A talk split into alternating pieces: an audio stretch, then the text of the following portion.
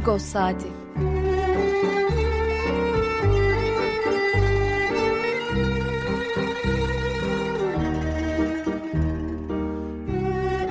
Haftalık Agos gazetesinin penceresinden Türkiye ve Dünya gündemi. Agos'un mutfağından haberler, söyleşiler, olaylar.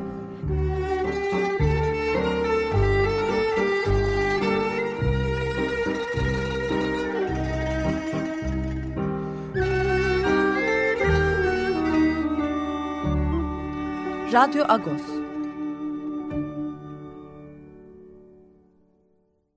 Radyo Agos'tan günaydın. Parlıyız. Yeni bir Radyo Agos'ta karşınızdayız. Bugün 29 Nisan Cumartesi. Ee, bulutlu bir İstanbul sabahından. Herkese günaydın. Hangi şarkıyla başladık? Yeni Türkü'nün Karanfil e, şarkısını e, çaldık. E, bu şarkıyı şöyle çalıyoruz. E, gezi tutukluları e, bir yıldır e, hapisteler. Osman Kavala 2000 gündür. 2000 günü geçtik aslında hapiste ve e, gezi tutukluları için adalet talep edenler, yakınları 2000 gün bir yıl ses çıkar kampanyası başlattılar e, geçen hafta. E, bunu zaten Ağustos'ta manşetimizde işlemiştik. Bu hafta da yine e, bu konuyu Radyo Ağustos'ta işliyoruz ve ne zaman gezi tutuklularından e, bir yakınını konuk alsak e, bu şarkıyı ben çalıyorum işin gerçeği bu. E, biraz e, hediye ediyorum bu şarkıyı ayrı kalanlara. Gezi davası nedeniyle sevdiklerinden, yakınlarından ayrı kalanlar hediye ediyorum kendimce.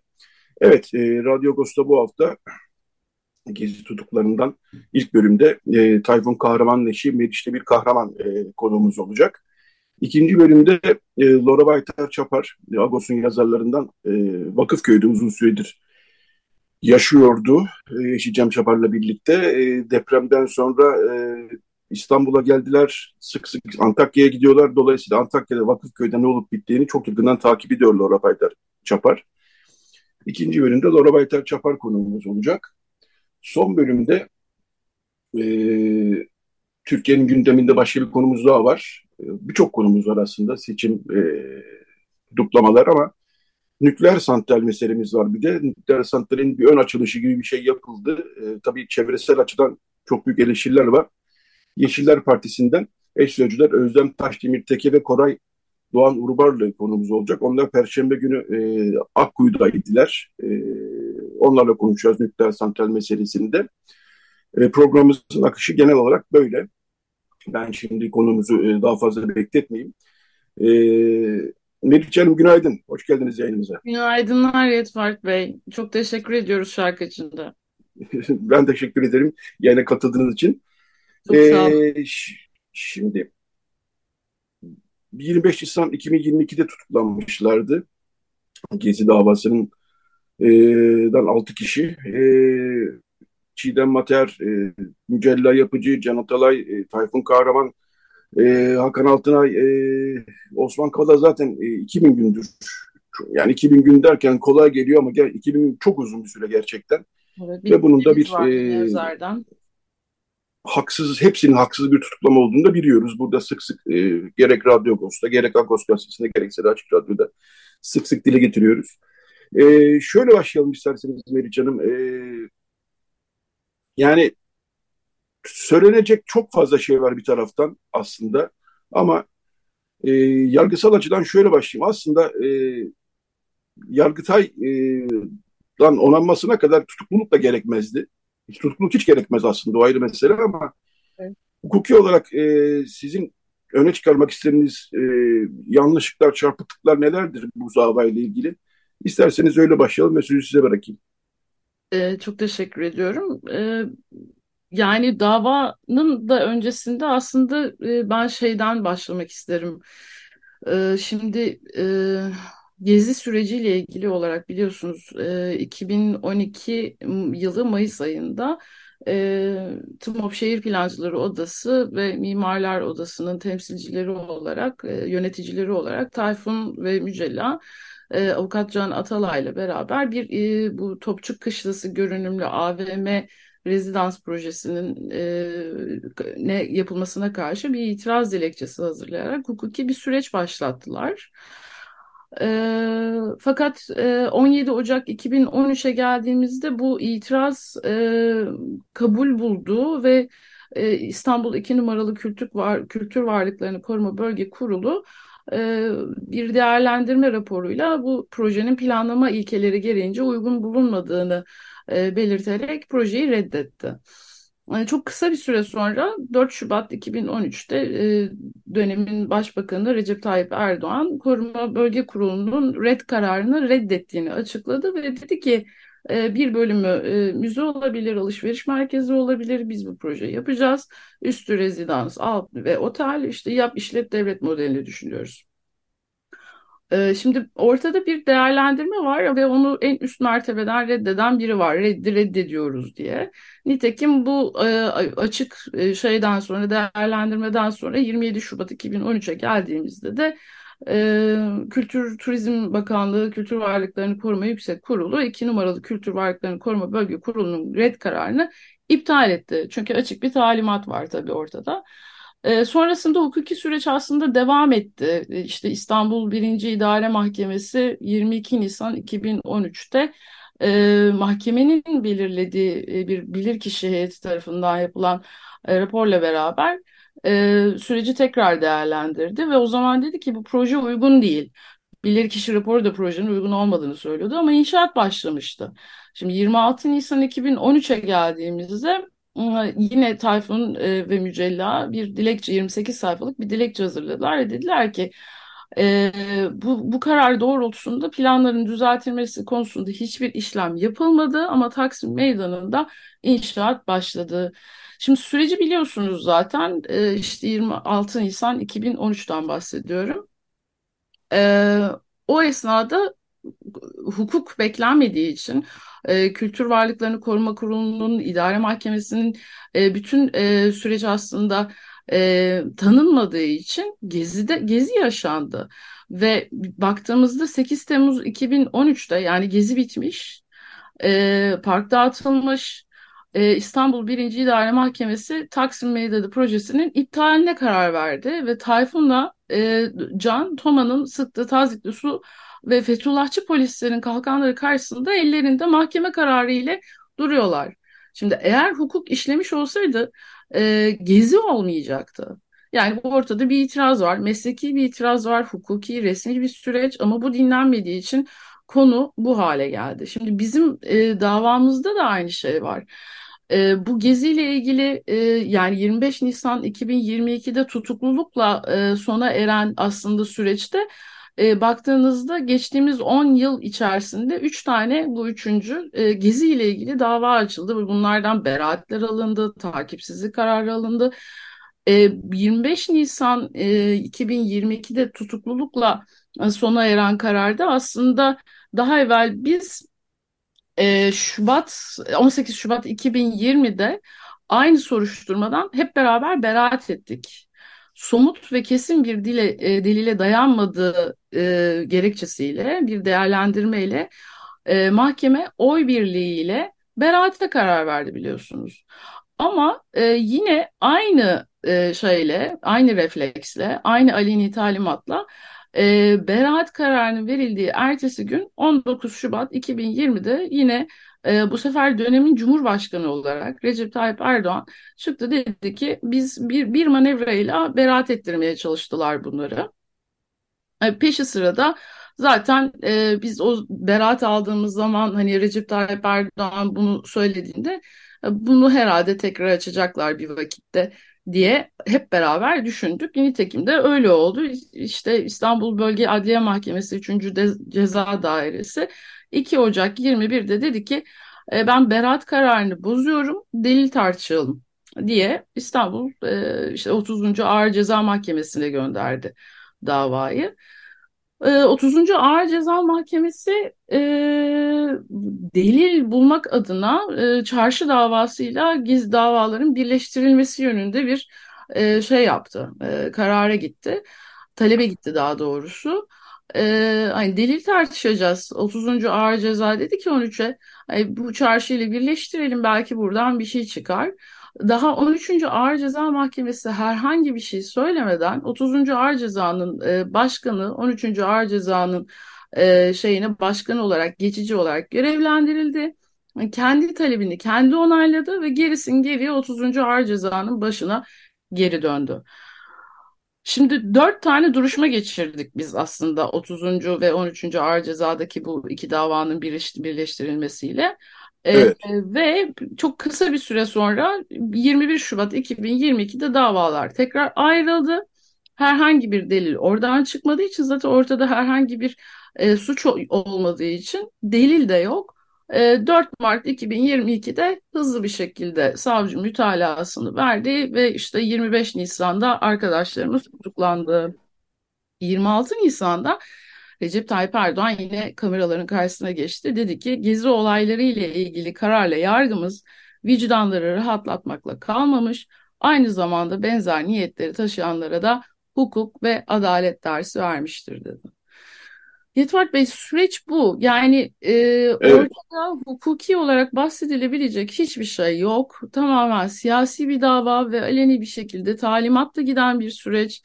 E, hatırlatmaya çalıştığım gibi 2013'te de aslında hukuk işlemiş olsaydı e, bu meslek insanlarının, meslek odalarının itirazlarına dair hukuk işlemiş olsaydı e, dediğim gibi 8 Temmuz 2013'te zaten plan iptal edildi.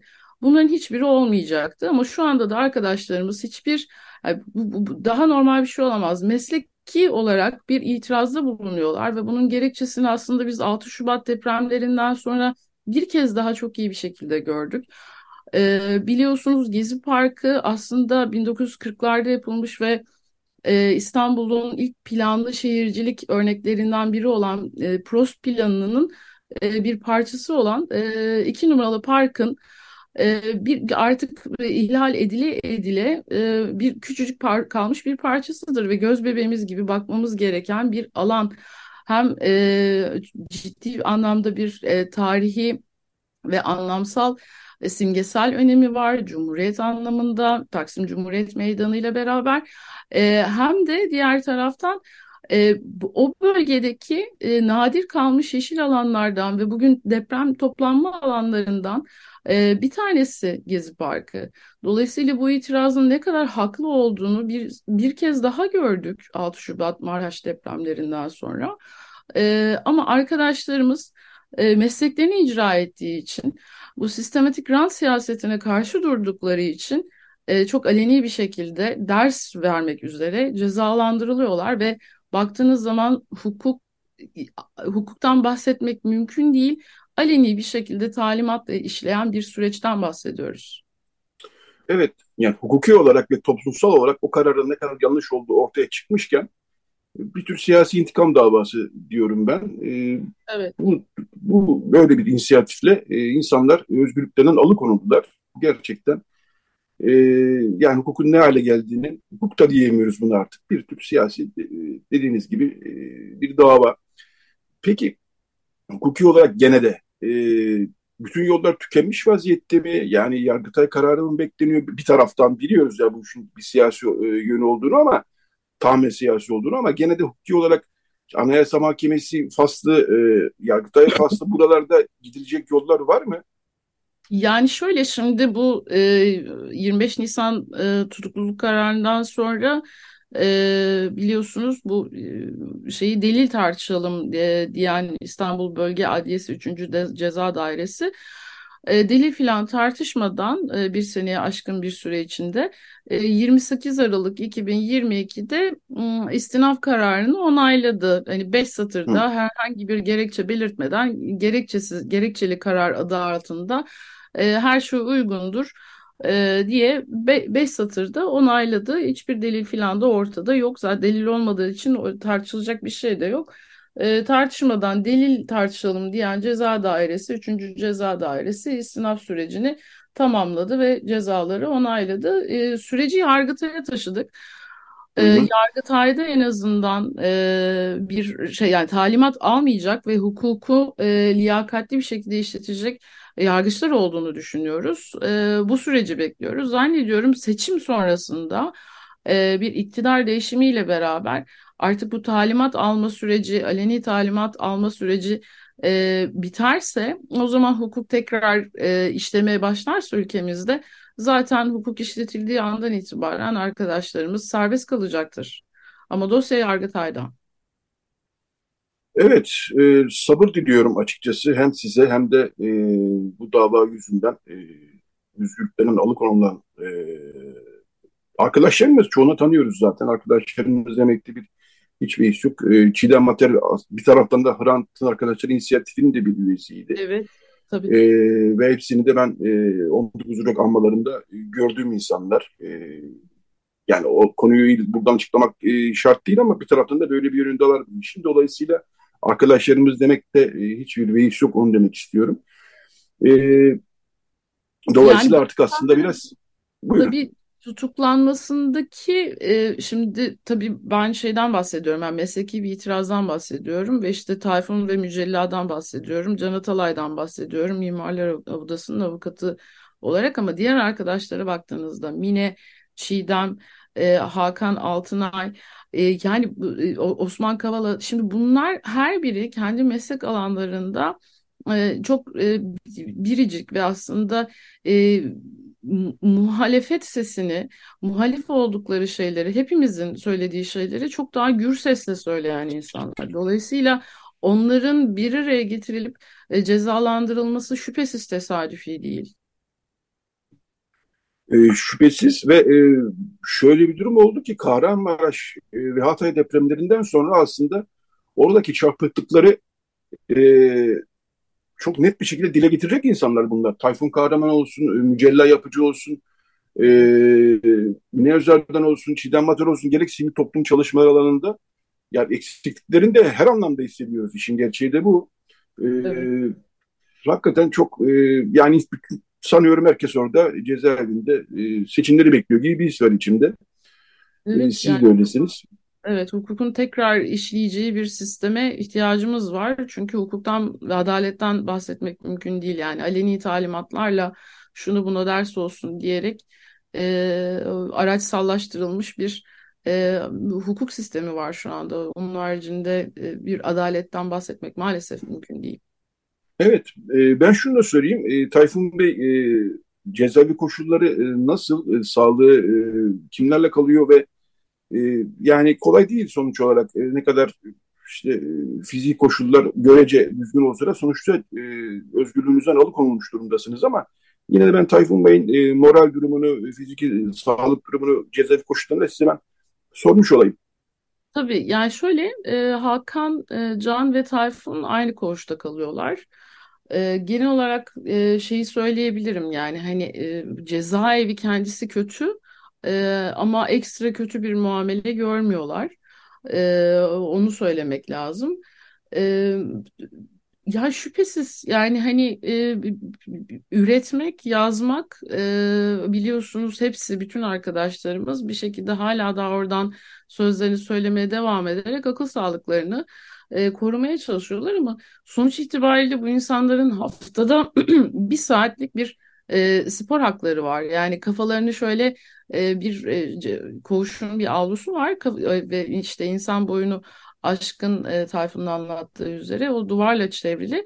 Hani şöyle bir göz hizasında şeyi bile göremedikleri, gökyüzünü bile göremedikleri göğe bakmak için kafalarını kaldırmaları gerektiği, e, işte her gün belirli bir saatte onun da kapandığı, o avlunun da kapandığı bir kapatılmış ikisi. Yani şöyle söyleyeyim, e, şimdi ben olduğum odanın kapısını kapayım ve biri bana desin ki e, sen bir saat boyunca buradan çıkamayacaksın. İstesen de çıkamayacaksın. Bunu 365 ile çarpın.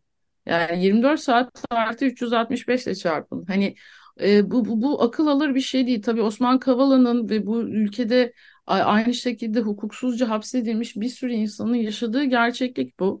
E, bu, bu bunun e, hesabını vermek mümkün değil gerçekten. Biliyorsunuz şimdi e, 21 yıllık iktidarlarında e, defalarca imar affı çıkarmış e, bu AKP iktidarı. Şimdi e, 6 Şubat depremleri öncesinde de yeni bir imar affı hazırlığındayken o kadar onca itirazına rağmen Tayfun'un, Mücella'nın, diğer arkadaşların E, şimdi dediler ki bu imar affı e, şeyini biz katalog suçlar içerisinde alıyoruz. Bunlar affedilemeyecek suçlar.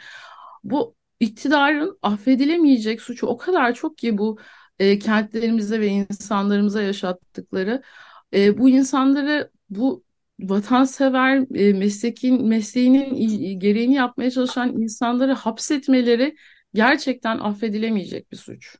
Öyle e, saçma sapan bir şey ki hani e, bu, bu, bu, bu insanların yaşadıklarının e, hesabını mutlaka vereceklerini düşünüyorum.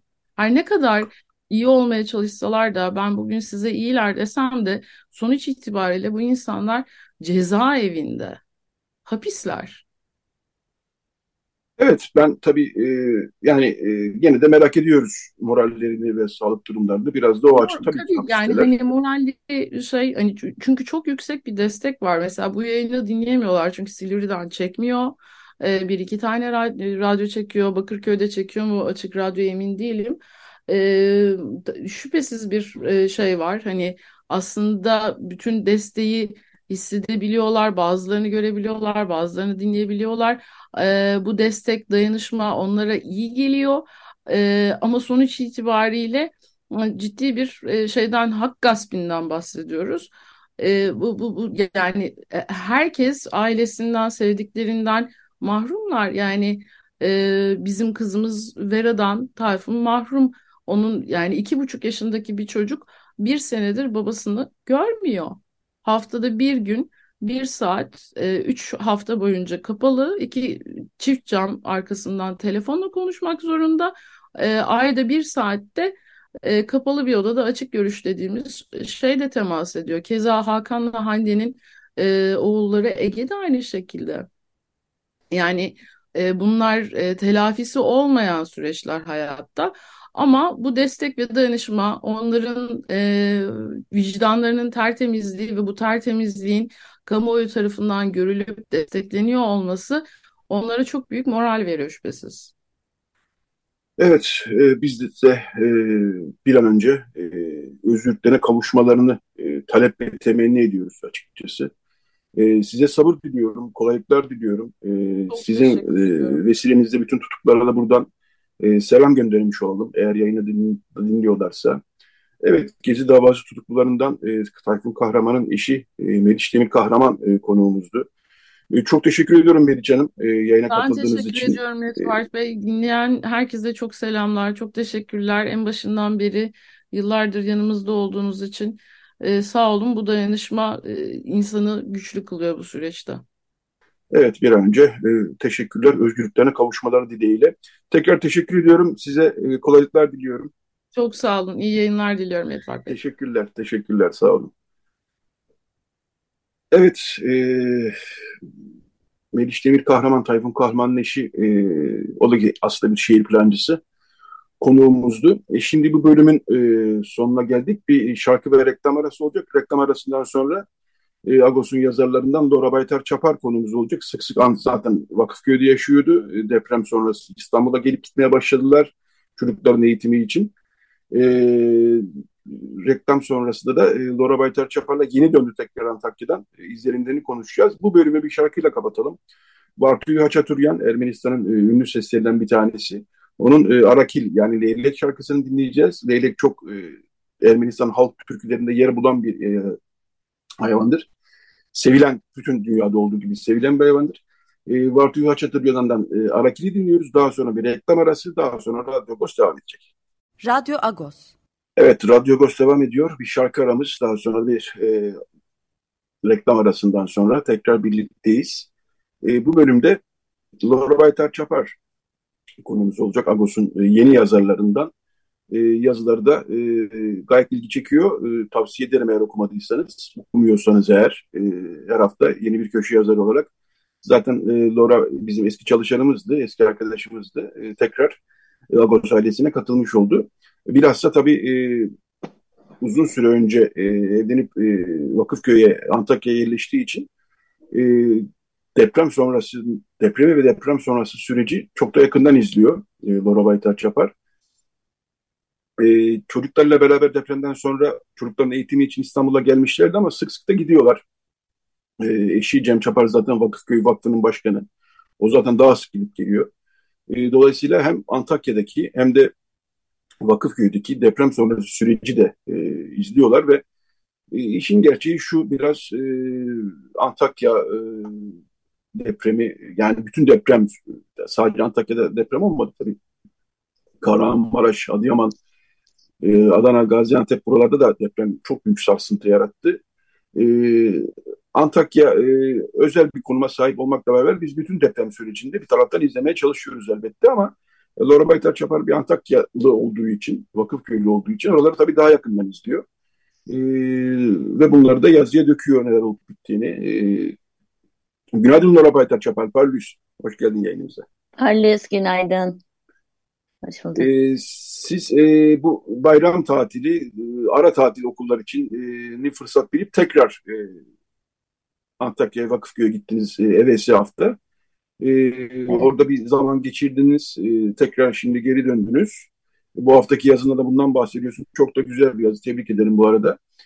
E, şimdi şöyle e, istersen başlayalım. E, gerek Antakya gerek Vakıf, Vakıfköy sonra konuşuruz istiyorsan ama e, Antakya'da durum nedir? E, bu haftaki yazıları söylüyorsun. Yani bir taraftan e, makineler çalışıyor, e, enkaz olmayan binalar da enkaz haline geliyor.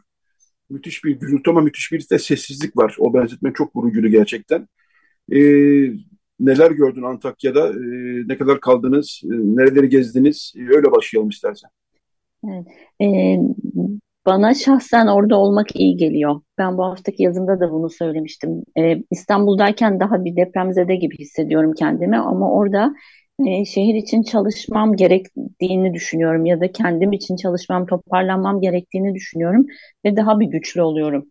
Dolayısıyla da her fırsatta ben oraya gitmeyi e, seviyorum, öyle söyleyeyim. Çocuklarımı da takıyorum peşime. Sonuçta onlar da uzak kalsın istemiyorum. Hani e, her türlü zorluğu birlikte aşmamız gerektiğini düşünenlerdenim. E, bizim Paskalya tatilimiz vardı okullarda. Biz onu fırsat bildik. O şekilde çıktık işte yola. E, buradan daha doğrusu oradan buraya gelen çocuklar ve anneler olarak gelmiştik ya bu sefer yine aynı ekip geri dönelim istedik ve biz böyle çıktık yola. E, gittik ilk önce paskalyamızı kutladık, yumurtalarımızı boyadık, işte çörekler pişirdik. Biraz köyü canlandırmak da aslında orada e, yapmak istediğimiz. Onu da başardığımıza inanıyorum. Köyde çocuk sesleri tekrardan duyulmaya başlandı. Bu da çok güzel bir şeydi. E, sonrasında bayram bittikten sonra ben biraz daha Antakya'ya yöneldim. Antakya'nın sokaklarını gezmeye çalıştım. Samandağ'ın içini gezmeye çalıştım. Çünkü epeyce... Evet bu yayını Zoom'dan yaptığımız için e, zaman zaman... Samandağ... Hah, evet tekrar döndü Laura. Evet dinliyoruz e, Laura seni. Bir kısa bir Ses... kopukluk oldu. Öyle mi? Nerede kaldım? Evet. Devam edeyim. Ben konuşalım. Antakya'yı geziyordun en son. Evet. Evet. Antakya'yı ben sokak sokak gezmeye çalıştım. Samandağ'da sokak sokak gezmeye çalıştım. Çünkü gerçekten bir şehri yapan insanlar kadar binalar da önemli. Yani e, değişimi görmek istedim. O boşluklar gerçekten ürkütücüydü. Böyle e, çok bir iyi bildiğiniz sokaklar ama çok başka yerlere dönüşmüş oluyor. Çok büyük büyük boşluklar oluşuyor. Koca binalar yıkıldıktan sonra işte e, binalarda yaşayan insanları biliyorsunuz. Hani onların yoksunlukları etkiliyor insanı bunlar. Yani hani ilk gezişte, ilk birkaç gezişte hani e, etkilenmeden gezmek mümkün değildi. Sonradan da normalleşiyor onu da söyleyeyim. E, o süliyeti de kabulleniyorsunuz çünkü. Antakya bu anlamda beni çok etkiledi. Çünkü Antakya'da gerçekten sağlam bir bina yok binalar. E, yazıda da bahsettiğim gibi en yakın zamanda onlar da enkaza dönüşecekler. Yani mutlaka yıkılır. Ee, evet, bir bağlantı problemimiz e, oluyor. E, Laura Baytar Gerçekten çok büyük bir boşluk oluşacak. Hı hı. işleri, dükkan sağlamsa Evet. Ee, şöyle yapalım, e, rejiden rica edeyim ben. E, Laura Baytar duyuyor musun bizi? Ben sizi duyabiliyorum. Benim sesim geliyor mu bilmiyorum ama. Tamam. E, şöyle bir şey rica etsem senden. Bir çıkıp tekrar bağlanabilir misin? Bir şey var çünkü galiba. Ben orada Tabii ki. E, durumu tarif edeyim. Ya biz çıkartırsak sorun olacak. Tabii. Çünkü sen bir çıkıp tekrar bağlanabilirsen e, öyle devam edelim Tabii istersen. ki. Tabii ki. Tamam. E, evet. E, Antakya için aslında bir taraftan da e, çalışmalar yürütülüyor. E, biz e, geçen hafta e, şeyi konuşmuştuk burada. E, afet bölgesi ilan edilmesi e, nedeniyle orada e, sıkıntılar yaşanabilir. Sur, Diyarbakır Sur e, örneğine benzer e, tekrar bir e, kimliksizleştirme ve mülksüzleştirme sorunları da yaşanabilir e, demiştik. E, biraz da aslında onu konuşacağız e, bir taraftan. Bir taraftan da e, tabii e, ne olacağı da belli değil. E, büyük bir soru işareti var, öyle anlıyoruz. E, Ermeni e, köyü diyoruz vakıf köyü için. E, öyle hakikaten Türkiye'nin son ve tek Ermeni köyü. Orada da e, çok hasarlı evler var, az hasarlı evler var. E, buradan bir ekip tekrar gittiler oraya. Konteynerler gitti e, ama konteynerler henüz e, tam olarak e, kullanılır halde değiller. Öyle sorunlar var. E, bir de tabii şu var bir taraftan. E, şimdi seçim e, gündemli bir durum olduğu için ne yazık ki e, unutuldu oralar. Öyle bir durumdan bahsetmek lazım gerçekten. E, biz bu konuyu açıkçası gündemde tutmaya çalışıyoruz e, elimizden geldiği kadar. Antakya için ayrı bir e, önem taşıyor tabii bütün bu süreç. Çünkü Antakya e, tabii ki biz ayırmıyoruz. Yani Kahramanmaraş'ta da çok fazla insan can kaybı oldu. Antakya'da da Hatay'da da çok fazla can kaybı oldu. Adana'da, Gaziantep'te de, Adıyaman'da da çok fazla can kaybı oldu. O şehirler artık neredeyse yok gibiler ama e, Antakya'nın tabii şöyle bir özelliği de oluyor. E, çok kültürlü, çok kimlikli bir e, yapı ve e, orayla ilgili de tuhaf sesler duyuyoruz. İşte e, bir, geçen iki hafta kadar oluyor bir e, AKP'nin bir çalışmasında işte burası artık bir imkan, fırsat tekrar e, e, burayı tek kimlikli bir hale getirmek için e, gibisinden. Evet, e, Lora bağlanabildi mi tekrar? Ben buradayım. Tamam, peki. Evet, e, tekrar devam edelim kaldığımız yerden aslında. Evet, Antakya'da durum hakikaten e, parlak değil değil mi? Öyle gözüküyor. Yani evet, e, Antakya tabii ki e, şehir gerçekten yok. İn, ha, evler yok, binalar yok. Büyük büyük boşluklar var şu anda. Hani oraların ne şekilde dönüşeceği, nasıl olacağı, yeni şehrin nerelerde olacağını şu an için bilmiyorum. E, nasıl bir şehir tekrardan dönüşecek ama bir yandan da e, Uzun Çarşı'yı anlatıyordum. Bilmiyorum size ulaştı mı sesim o sırada ama. O, o kısmını Uzun duyamadık Çarşı'da, evet. E, Uzun Çarşı e, Antakya'nın bel kemiğidir diyebilirim. En büyük çarşısıdır. Bizim İstanbul'daki Eminönü gibi düşünün. E, Eminönü işte Mısır Çarşısı o, o civarı düşünün. Onun gibidir. E, ve çok önemlidir. Yani hani ticaretin bir şeyidir orası. Hani döngünün bir e, durağıdır. Dolayısıyla insanlar dükkanları teker teker açmaya başlamışlar. Tabii e, sahibi sağsa ya da binası yıkılmamışsa var olanlar tek tük olsa hani hayata dönüyor. Bu biraz umut veriyor insana açıkçası. Bir de bana e, umut veren şu oldu. Yazıda da bahsetmiştim. E, kebap Antakya için çok önemlidir. Hatay için çok önemlidir kebaplar. Yemek çünkü yemek şehridir Hatay. E, dolayısıyla kebapsız etsiz yaşayamazlar Hataylılar. Ve e, ilk açılanlar da bunlar oldular. Mesela yıkıntının önüne bir mangal koydular. Kebaplar pişirilmeye başlandı. Bir sandalye, bir masa kondu. Baktım insanlar sonuçta bir şekilde aç da yaşanmıyor. Hani yemek de yemek zorundasınız ve bu süreçte de bu kebaplar hani hem e, Hataylı'ya orada olduğunu hissettirdi hem de bu geleneği de devam ettirdi diye düşünüyorum ben. Ee, ama e, hala büyük bir soru işareti var galiba öyle anlıyorum. Yani yıkılan evler nasıl yapılacak, Antakya'nın o kimliği nasıl korunacak? Bundan da önemlisi bir sur örneği, Diyarbakır sur örneğini tekrar yani böyle tek tip e, binalar ve tek tip e, bir kimlikten oluşan bir şey mi geliyor acaba diye şüpheler, e, soru işaretleri olduğunu biliyorum. O anlamda bir e, izlenimin oldu mu orada? Hava nasıl? İnsanların ben, kafalarındaki e, soru işaretleri. Şöyle söyleyeyim, olanakları olan, başka şehirlerde yakınları olanlar genellikle başka şehirlere gittiler. Ama ben oradaki halkın hangi kültürden ve hangi etnik yapıdan olursa olsun geri döneceğini düşünüyorum. En basitinden bizim için e, vakıflı çok kıymetli bir köy ve bizim e, vakıflı halkı köyü ilk günden beri bırakmadı. İlk günden beri işte e, kadınlar, çocuklar İstanbul'a gelse bile mutlaka erkekler orada kaldı. Yani bir toprağın, bir e, evin, bir mutlaka bir sahibi olduğu bir şeyin başındaydı insanlar. Aynı şekilde ben oradaki e, Ortodoks toplumu için de bunu söyleyebilirim. E, Samandağ Ortodoksları oradalar. Antakya Ortodoksları evet konak kalacak yer sorunu olduğu için şimdilik uzaktalar ama ben onların da geri döneceğini düşünüyorum.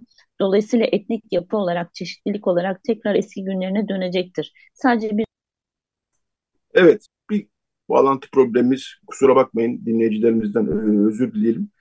Ee, oluyor bunlar e, canlı yayınlarda. E, dinleyicilerimizin e, anlayışına sığmaktan başka çaremiz yok. Ama e, ağırlıklı olarak e, anlayabiliyoruz tabii. Bütün e, manzarayı e, Laura Baytar bize e, bir taraftan da anlatıyor aslında. E, bağlantının sağlıklı olduğu dönemlerde. Evet şu an hatta yok değil mi Laura Baytar? Peki. E, ben devam edeyim tekrar o zaman. E, şöyle bir durum oluştu. E, Vakıfköy konuşuyorduk. E, Vakıfköy'de e, bir iletişim kopukluğu olduğu da söylendi aslında. Geçen iki hafta kadar önce e, Türkiye Ermenileri Patrikliği'nde bir toplantı yapıldı. İmar Komisyonu kuruldu orada. E, İmar Komisyonu'ndaki toplantıdan da e, Vakıfköy'den gelen e, notlar konuş, notlar paylaşıldı ve e, bir tür e, beklentilerle e, var olan durumun biraz uyumsuzluğundan bahsedildi ve e, çünkü şöyle bir durum var. Dün ben de e, İmar Komisyonu, Patrikhane Sosyal Yardım Komisyonu Başkanı Herman Kalafyan'la konuştum. Evet, bazı iletişim kopuklukları oldu ama şimdi bunları düzeltiyoruz e, dediler. E, ve e, her şeyi tekrar yola koyuyoruz dediler. E, orada da sanıyorum yol, işler biraz yavaş yavaş yola girecek. Bir şarkı arası verelim olmazsa Feryal. E, bu bölümün sonunda çalacağımız bir şarkı vardı. Onu şimdi çalalım. E, iki hafta önce çünkü e, Ortodoks toplumun da Paskalya'sıydı. E, Ortodoks yani hem Rum Ortodoks toplumunun e, Paskalya'sıydı. E, Rum Ortodoks yani bütün Rumların Paskalya'sıydı. Onların e, o toplumun çok e, Paskalya için e, bir e, her Paskalya'da ilahileri var. Onu biz e, Dilna Jobeviç'ten dinleyelim. Christos Anis yani e, İsa Mesih geri döndü e, ilahisini dinleyelim. Daha sonra o arada e, tekrar Dora sanıyorum bağlanmış olacak. Evet biz e, dinleyelim şeyi e, şarkımızı, şarkı değil daha doğrusu ilahi dinleyelim. Çünkü e, yankılandı Antakya sokaklarında. Dinleyelim daha sonra yayına devam edelim. Yok hayır şu an kapadım ben. Ben sizi duyuyorum aslında baştan beri ama ben, benim sesim gelmiyor sanırım. Evet sizin sesiniz gelmedi. Peki şarkıyı o zaman kapanışta, ilahi daha doğrusu kapanışta dinleriz. E, tamam peki e, Felacığım e, 9 bu bölümün kapanışında çalacağımız şarkıyı tekrar kapanışı dinleriz. Tekrar özür dileyen dinleyicilerimizden. Evet Dora e, Antakya'yı konuştuk. İstiyorsan Vakıfköy'e geçelim artık. Vakıfköy'de geçmiştin sen zaten. E, orada tekrar evet. e, e, çocuk sesleri yankılandı. Ama bir taraftan da şu var. E, konteynerler gitti Vakıfköy'e, Vakıflı'ya. Ama evet sanıyorum hala kullanılabilir hale gelmediler. Orada bir, tar- bir tür şeylik var. E, konteyner mi olacak, ev mi olacak bir karmaşa olmuştu. O karmaşa e, çözüldü mü? Nasıl devam edecek Vakıfköy yola? E, şu an için konteynerler geldi. Toplam 10 tane konteyner var köyde. İki tanesi e, evlerin bahçelerine konuldu. E, bir ortak alan yaratıldı. Orada duruyor şu anda konteynerler ama e, ufak tefek sorunlar yani en yakın zamanda sanırım insanlar artık içine yerleşmiş olacaklar. E, yani orada çok büyük bir sorun yok aslında. Ama bundan sonrası için o belir, belirsiz bekleyiş birazcık insanları e, yoruyor diyebilirim. Çünkü hani ne olacak? Tamam evet önümüz yaz bir, birkaç ay böyle geçecek ama sonra kış gelecek. Yine insanlar evsiz kalacak. Hani bu evler köy evleri deniyor. O köy evleri nereye yapılacak? Nasıl olacak? Ne şekilde olacak? Şimdilik bir metrekare şeyi ver, duymuştuk hani olması gereken köy evi şeklinde ama nereye yapılacak bu evler? Nasıl oturacak insanlar? Ne zaman oturacaklar? Bunlar belirsiz. Patrikhane Sosyal Yardım Komisyonu bir imar e, ekibi kurarak bunun için çalışmalar yapmaya devam ediyor. Geçen hafta sonu bir mimar oradaydı. Bir takım çalışmalar yapıldı ama sonuçlarını şu an için ben de bilemiyorum. Çünkü onlar kendi aralarında bir toplantı yapacaklardı. Henüz benim bildiğim bir e, durum yok açıkçası. Şey nasıl peki? E, iki hafta önceki toplantıdan az hasarlı evlere öncelik vereceğiz e, denmişti ama orada da bir karmaşa var mı? Yani ya, hasarlı evleri devlet mi onaracak? E, Patrikhane Sosyal Yardım Komisyonu'nun öncülüğünde bir paralar toplandı. Onlarla mı yapılacak? E, orta hasarlı ve çok hasarlı evler ne olacak? Burada bir yol haritası belli oldu mu? Yani ne nasıl yapılacak gibisinden? Şimdi az hasarlı evleri, benim evim de az hasarlılar grubuna giriyor. Az hasarlı dediğimiz zaman en azından duvarları patlamış oluyor. Yani az hasarlı hiçbir şey e, hiçbir hasarsız ev sınıfına girmiyor bunlar. E, İlla ki bir tamirat tadilata ihtiyacınız oluyor. Duvarlar, işte tavanlardaki dökülmeler, işte ne bileyim e, ana taşıyıcının statiğin sağlam olduğunu düşünün ama diğer her tarafta bir kırıklar, dökükler söz konusu. Bunların tamiratı için devlet herhangi bir yardım yapmıyor. E, her aileye, bütün depremzede ailelere verdiği aile başı 10 bin lira dışında herhangi bir yardım söz konusu değil. Bunun dışında Patrikhane Asasarlı evleri onaracağını söylemişti. Ama e, bu yönde herhangi bir adım atılmadı. Orta hasarlı evler için bir güçlendirme planlaması var devlet tarafından. Ağır hasarlılar ve acil yıkılacak ya da yıkılmış olanlar için zaten yeni bir ev e, verileceği söz konusu. Ama bunlar için zamanlama ve yer dediğim gibi bilinmiyor.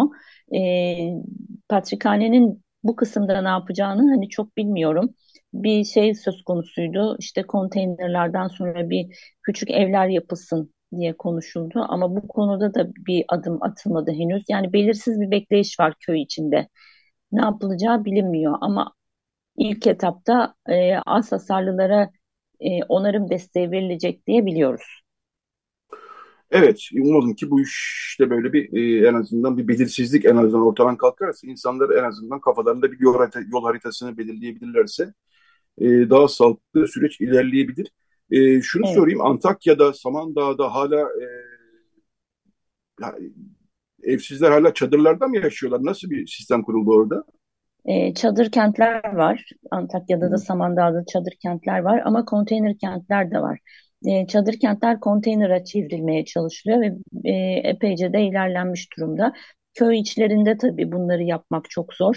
E, benim bir dönem orada öğretmenlik yapmıştım. Bir köy var Ataköy diye. Orada mesela gittiğim zaman oradaki arkadaşlara da işte yardımcı olmaya çalıştım. E, hala çadırı olmayan serada kalanlar vardı. Hani evet şehrin içinde konteyner kentlere dönüşebiliyor ama köy ortamlarında konteyner olamıyor. Çadır bile daha sıkıntılı hale gelebiliyor. Zaten bahar geldi, önümüzde yaz var. İşte börtüsü, böceği, yılanı bir sürü tehlikesi çadırda yaşayanları bekliyor. Yani biraz daha hızlı bir şekilde konteynerlaşmaya gitmek gerekiyor sanırım oralarda da. E, dolayısıyla or, e, oralarda da sorunlar çözülmüş değil öyle anlıyorum değil mi? Değil evet değil. Evet Samandağ merkezde konteyner kentler kurulmuş. Antakya merkezde bu özellikle çevre yolu civarında e, mesela Konya Büyükşehir Belediyesi'nin kurduğu konteyner kent var çok büyük. İBB Samandağ'da konteyner kent kurdu. Yani bir sürü yerde yapılmış çalışmalar var ama daha e, bunlara ulaşamamış halk da çok fazla. Hı hı hı. Sonuçta köy halkı dediğimiz zaman e, konteyner kentte, şehirdeki konteyner kentte yaşayabilecek bir halk değil. Çünkü kendi evi, kendi toprağı, kendi bahçesi orada. Dolayısıyla o alanı terk edemiyor. Terk edemediği için de gidip e, şehrin içindeki konteyner kentte kalamıyor e, çadırı tercih etmek zorunda kalıyor. Çadırda da bir takım olanaksızlıklarla birlikte yaşıyor işte. Evet, hiç kolay değil açıkçası. Ee, şunu da söyleyeyim evet, çok... son olarak. Evet. Son olarak şunu da söyleyeyim. Çok çarpıcı bir görüntü vardı. iki hafta önce Ortodoks yani Ermeni toplumundan bir hafta sonra e, kutladı Ortodoks toplumu Pascal değil. Antakya merkezi yıkıntılar arasında bir Pascal ayini e, icra edildi. Sen de o görüntüleri bize gönderdin hatta biz de yayınladık e, sosyal medya hesaplarımızdan. E, çok çarpıcı bir görüntüydü. E, Ortodoks toplumu e, nasıl geçirdi e, Antakya'da? Gerçekten çok etkileyiciydi. Bir kere en büyük şey Şam'dan Patriğin kalkıp gelmesiydi. Şam'dan gelmişti ve cemaatini, toplumunu sahiplendiğini gösteriyordu bu. Ve sadece bir yerde değil, işte İskenderun'da da, Mersin'de de, e, Samandağ'da da, Antakya'da da, Altınözü'nde de Yani cemaatin olduğu her yerde halka ulaşmaya çalıştı. Yani halk tek bir kilisede toplanıp da onu e, tek yerden halkıyla bir araya gelmiş olmadı. E, anlatabiliyor muyum bilmiyorum ama hani her yerde halkına dokundu diyebilirim Patrick. Bu anlamda ruhani bir destek çok önemliydi. E, maddi ve manevi destek getirmişti. Maddi olarak da bir takım yardımlar getirdi. O yardımları e, her vakfın, kilise vakfının yöneticisine teslim etti ve onları ailelere eşit olarak pay etmesini söyledi. Yani hani bu insanlar evini onarır mı, işte yeni bir ev mi yapar, artık e, iş mi kurar ya da borcu var bunu mu öder? Bunu artık aileler kendi karar verecek. Bir takım yardımları bu şekilde getirmiş oldu. Hani manevi desteğin dışında maddi de destek yapmış oldu. E, ama bir yandan da şey çok önemliydi. E, Paskalya ayinini Antakya Ortodoks Kilisesi'nde yaptı Patrick. O kiliseyi anlatırken zaten vaazını dinledim. Cinnes e, ayini vardır. Cuma akşamı, Paskalya'nın Cuma akşamı e, İsa Mesih'in e, cenaze törenini yaptıkları bir ayin vardır. Ben ona katıldım. E, sonrasında da bir vaaz verdi. Vaazında zaten Antakya Ortodoks Kilisesi'ni e, bütün Doğu kiliselerinin anası olarak tanımladı. Yani önemini ne kadar önemli olduğunu vurgulamış oldu ve Paskalya ayinini de orada yapacaklarını duyurdu. E, ben Saray Caddesi'ne gittim o kilisenin olduğu caddeye. Gerçekten ulaşılması çok zor bir yerde. Yıkıntılar arasında böyle hani yürüyerek ulaşabileceğiniz bir yerde değil ve o ortamda bile insanlar burada sandalyeler koydular ve bir ayin düzenlediler. Hani ben biz bu kiliseden vazgeçmedik. Bu kilise bizim için hala önemli, hala e, var, varlığını kabulleniyoruz demekti aslında bir anlamda. Bu açıdan çok önemliydi o ayin. Evet, o görüntüler hakikaten çok çarpıcıydı. Ee, kolaylıklar diliyorum e, Laura Baytar Çapar. Gerçekten çok zor bir süreç. Konuşulacak daha çok şey var aslında. Ee, önümüzdeki haftalarda tekrar konuşuruz. O kiliseler ne olacak gibi bir soru var. Tabii yıkıntı halinde duruyorlar ama e, nasıl bir yol izlenecek? E, bütün dini e, tabii yapılar için e, nasıl bir yol izlenecek? Bu da e, önemli bir soru olarak duruyor karşımızda ama e, şimdi bu bölümün artık sonuna geldik. E, çok teşekkürler Laura Baytar Çapar. E, izlenimini aktardın bize. E, dediğim gibi biz de bu konuyu gündemde tutmak istiyoruz. Çünkü e, ne yazık ki gündemden çıktı e, deprem meselesi. E, bu konu hakikaten çözülmesi, çözülmeyi bekleyen sorunları da e, tekrar gündeme taşımak bizim de e, işimiz. Tekrar teşekkür ederim Laura Baytar Çapar. E, sana kolaylıklar Ben teşekkür ederim. Teşekkür ederim. Kolay gelsin. İyi günler. İyi bir hafta sonu diliyoruz. Evet, e, bu bölümü az evvel anons ettiğim e, ilahiyle kapatalım. İşte az evvel de bahsettik zaten Ortodoks e, toplumunun Paskalyasından. O Paskalyalarda hem e, Antakya'da bu Arapça aslında icra edilir bu ilahi. E, ben Rumca e, olan e, versiyonunu birazdan çalacağız. Evet, e, Dimnal Yovevic çok müthiş bir ses. E, ondan dinliyoruz. Christos Anesti daha sonra bir reklam arası daha sonra Radyo Agos devam edecek. Radyo Agos. Evet, Radyo Agos devam ediyor. Artık son bölümdeyiz. Son bölümde e, Perşembe günü e, Akkuyu'da zaten yıllardır e, eleştirilen odağında olan nükleer santral için e, Rusya ile birlikte yapılan inşa edilen e, nükleer santral için bir bir tür ön açılış mı diyelim ne diyelim bir e, tören oldu ve çevreciler çok doğal olarak da nükleer santral bu kadar e, tartışma konusu, eleştiri konusuyken e, böyle bir hamle yapılmasına da karşı çıktılar. Orada e, ufak tefek e, diyebileceğim veya e, şeyler oldu, protestolar oldu. E, daha doğrusu ne kadar büyük bir protesto oldu onu şimdi birazdan anlayacağız. E, çünkü Yeşiller Partisi'nin eş sözcüleri Özlem Taşdemir Teke ve Koray Doğan Urbanumuz onlar oradaydılar, Akkuyu'daydılar. Hem bu nükleer santral meselesini konuşacağız hem de Yeşiller Partisi kuruluşuna da izin verilmeyen bir parti enteresan bir biçimde. Hafta içi hem Özlem Hanım Koray Bey Agus'u e, ziyaret ettiler. Biraz bu konuda da bize bilgiler verdiler 24 Nisan'da. E, evet, e, günaydın Özlem Hanım, günaydın Koray Bey. Günaydın. Günaydın. E, ben görüntülere bakarak e, küçük çapta falan dedim ama nasıl da protestolar? Sizden Özlem Hanım size başlayalım isterseniz. Teşekkürler. Yani çok büyük bir kalabalık, on binler ve yüz binlerle nükleere karşı durmak tabii ki çok iyi olurdu. Ama ülkemizde son yıllarda ne yazık ki protestolar e, dar gruplar tarafından, e, az insan tarafından protesto ediliyor. Ama önemli olan orada e, o protestoyu gerçekleştirebilmekti.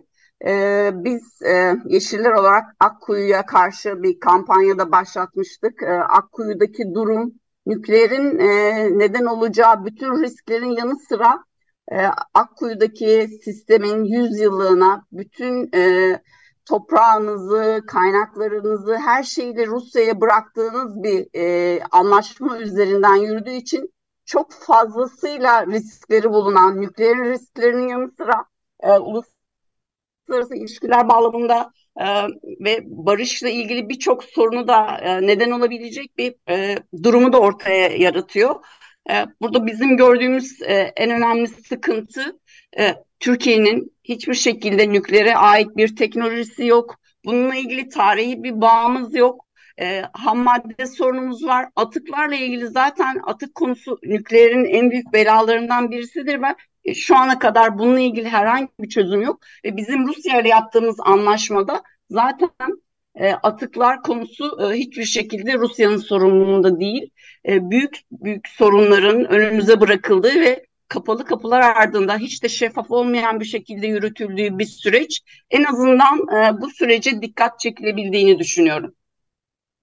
Evet, e, önemli. Yani nükleer santral zaten başı başına bir dertken bir de bunu Türkiye'nin hiçbir şekilde içinde olmadığı Rusya'nın e, Rusya toprakları deniyor zaten oraya. Öyle de bir enteresanlık var. Yani konu Rusya özelinde değil, herhangi bir başka bir ülke. Çok tuhaf bir süreç yürüyor. E, Koray Bey siz ne dersiniz? Yani nasıl bir durumla karşı karşıyayız? Aslında şöyle bir durumla karşı karşıyayız. Mesela Rusya bu e, nükleer santrali Akkuyu'ya değil de kendi e, topraklarında bir şehre yapsaydı ve hat çekip Türkiye'ye elektrik satsaydı aynı şey olacaktı. Aynı prosedür olacaktı.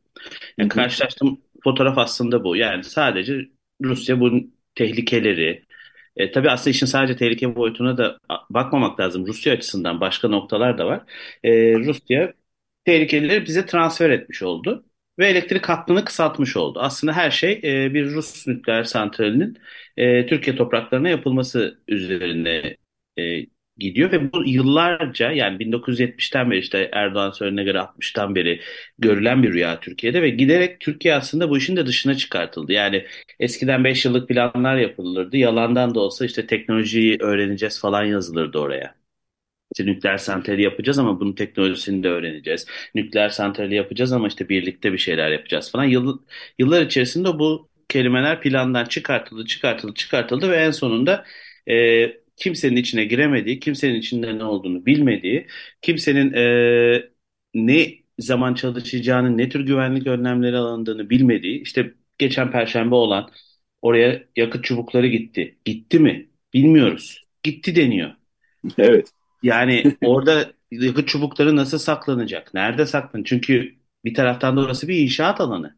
Yani siz e, çok değerli de ve önemli bir e, maddeyi de, değeri değeri belki maddi olarak da değerli ama bir taraftan da başına bir şey gelirse çok büyük bir alanı sıkıntıya sokacak bir maddeyi şu an bir inşaat alanının içine soktunuz. Bu nasıl olacak? Ee, Rusya açısından da hani daha farklı bir noktada demiştim bu santral için. Şimdi Rusya aynı zamanda Mısır'ın kuzeyine de bir nükleer santral yapıyor. Türkiye'nin güneyine bir nükleer santral yapıyor ve benzer sözleşmelerle yapıyor bunları. Bir de ortada işte Suriye'deki askeri üsler var. Bunları bir üçgen halinde düşündüğümüzde aslında Doğu Akdeniz'de de bir hakimiyet savaşının parçası bu iş. Yani Türkiye aslında bir e, enerji üreten bir askeri üssü Rusya'ya vermiş durumda. Bunun e, mutlaka hukuki olarak incirlikten farkları vardır. Ama aslında e, pratik hayatta incirlikten çok bir fark yok. Yani Rusya oraya bu bizim depolarda bekleyen S-400'lerin benzerlerini koyabilir ve bambaşka şekillerde bunları kullanabilir. Türkiye oraya karışamıyor. Böyle bir durum var ve biz bunu bir şekilde insanlara anlatmaya çalışıyoruz. İşte Perşembe de bu sebeple oradaydık. Daha önce de bu sebeplerle gittik ama ne yazık ki yani nükleerin e, insanları etkilemesi gibi nükleer santral hayali ve AKP propagandası insanları çok fazla zehirlemiş durumda. İnanılmaz da bir karşı şey var, e, tepki var ama anlatacağız yani bu insanlar ne yazık ya biz anlatılınca çok anlayan değil, ne yazık ki başına gelince anlayan bir toplumuz ama bu nükleer santral öyle başına gelince anlaşılacak bir felaket değil. Yani işte Çernobil'i andık 26'sında 27'sinde nükleer yakıtlar geldi. Çernobil'den 10 milyon kişi etkilendi. 100 bine yakın insan öldü. Yani bu öyle başına geldikten sonra aa böyle değilmiş denecek bir durum değil. O yüzden de biz de sesimizi duyurmaya çalışıyoruz. Evet, e, Özlem Hanım şunu söyleyeyim ben. E, yani geçenlerde bir e, okuduk. Almanya artık nükleeri bırakıyor. E, doğru e, anladıysak eğer e, haberi.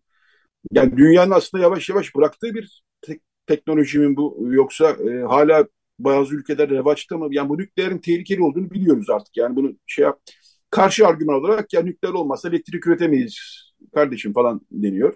Ama e, bunun ne kadar tehlikeli bir şey olduğunu biliyoruz. Çünkü bazı ülkeler bırakıyor artık bunu. Nedir durum genel e, dünya ölçeğinde? Yani size sorayım onu. Öncelikle evet Almanya e, son 3 reaktörünü de geçtiğimiz haftalarda artık e, kapatmayı planlı bir şekilde başardı. Nükleerden tamamen çıkış sağladı. Çünkü zaten Alman yeşillerinin e, bu konuda Almanya'da 10 yıllardır verdiği bir mücadelede söz konusu. Nükleer teknolojisi aslında ömrünü tamamladı, modası geçti. Yalnız son yıllarda iklim krizinin çok gündemde olması nedeniyle e, nükleer lobisinin bastırdığını görüyoruz. E, buradaki propagandaları da işte nükleerin karbonsuz bir ne, sistem olması. Biz bunun da böyle olmadığını biliyoruz ama karşı duruşumuzun e, birçok argümanı var. E, son yıllarda e, bazı ülkeler e, nükleerle e, karbon emisyonları üzerinde bir indirim sağlamak için e, yönelime gittiler. Ama bunun çok uzun sürmeyeceğini düşünüyorum ben. Çünkü yenilenebilir enerjinin önümüzde açtığı çok büyük bir ufuk var. Yenilenebilir çok ucuzluyor. Son birkaç yıl içinde yüzde doksanlara varan maliyetlerinde düşüş gerçekleşti. Temiz, e, güvenilir ve yerelde üretilmeyi e, sağlayabilecek yenilenebilir enerji varken e, militarist amaçlarla kullanılabilecek, e, saldırılara uğrayabilecek, deprem anında, kaza anında büyük patlamalara ve ekokuruma neden olabilecek nükleerin tercih edilmesi e, yani kesinlikle büyük bir hata.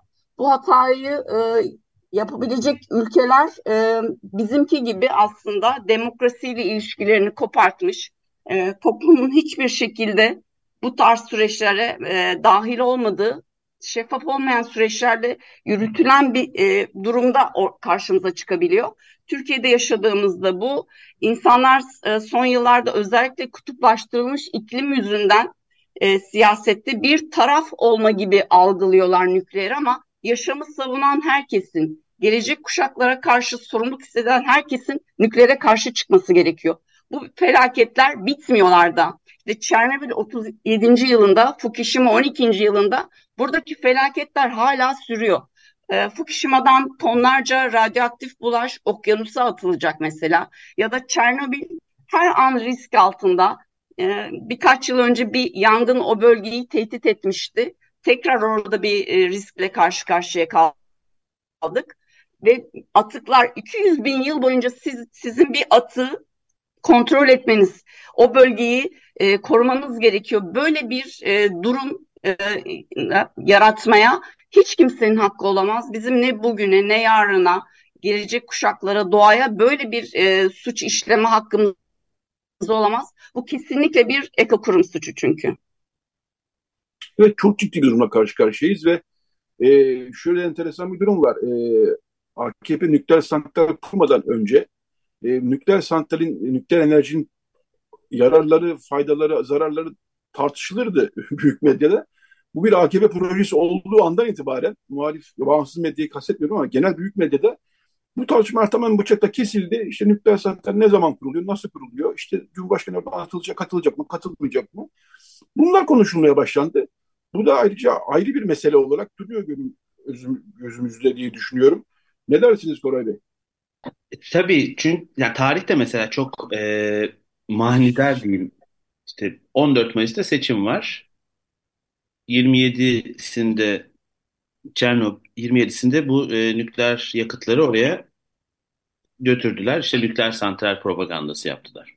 Ondan bir gün önce Ankara-Sivas yüksek hızlı treninin propagandası yapıldı. Ondan önce doğalgaz propagandası yapıldı. Ondan önce işte araba falan. Yani bir şekilde e, hükümet elden giden iktidarını böyle insanları önüne e, ne olduğu da çok belli olmayan yani Karadeniz gazı bu şekilde TOK projesinde belli bence problemler var. Yani zaten e, bunlar hep konuşuluyor gibi gibi gibi gibi gibi yani böyle büyük projelerle insanların gözünü boyamaya çalışıyorlar ama işte bu yani siz belki bir yüksek hızlı tren projesiyle insanların gözünü boyayabilirsiniz ve yüksek hızlı tren zaten iyi bir şey olabilir ama nükleer santral insanların gözünü boyayabileceğiniz bir seçim yatırımı olarak ortaya koyabileceğiniz bir şey olamaz.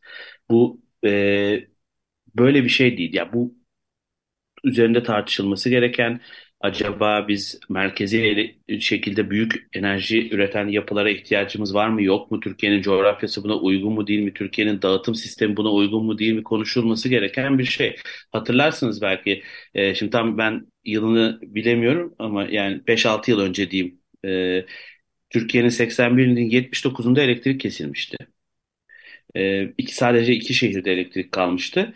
Bu tamamen aslında Türkiye'nin dağıtım sistemiyle alakalı olan, Türkiye'nin enerji üretim yapısıyla alakalı olan bir şeydi. Şimdi siz bunları e, düzeltmeden veya bunların üzerine bir de çok merkezi bir enerji sistemi ortaya koyduğunuzda zaten sorunu çözmüş olmuyorsunuz. Özlem'in söylediği işte çeşitli militarist e, emeller var. İnsanlar bu olmasa da zaten var zannediyor. E, ve bunun için gurur duyan bir grupta yetişti ne yazık ki.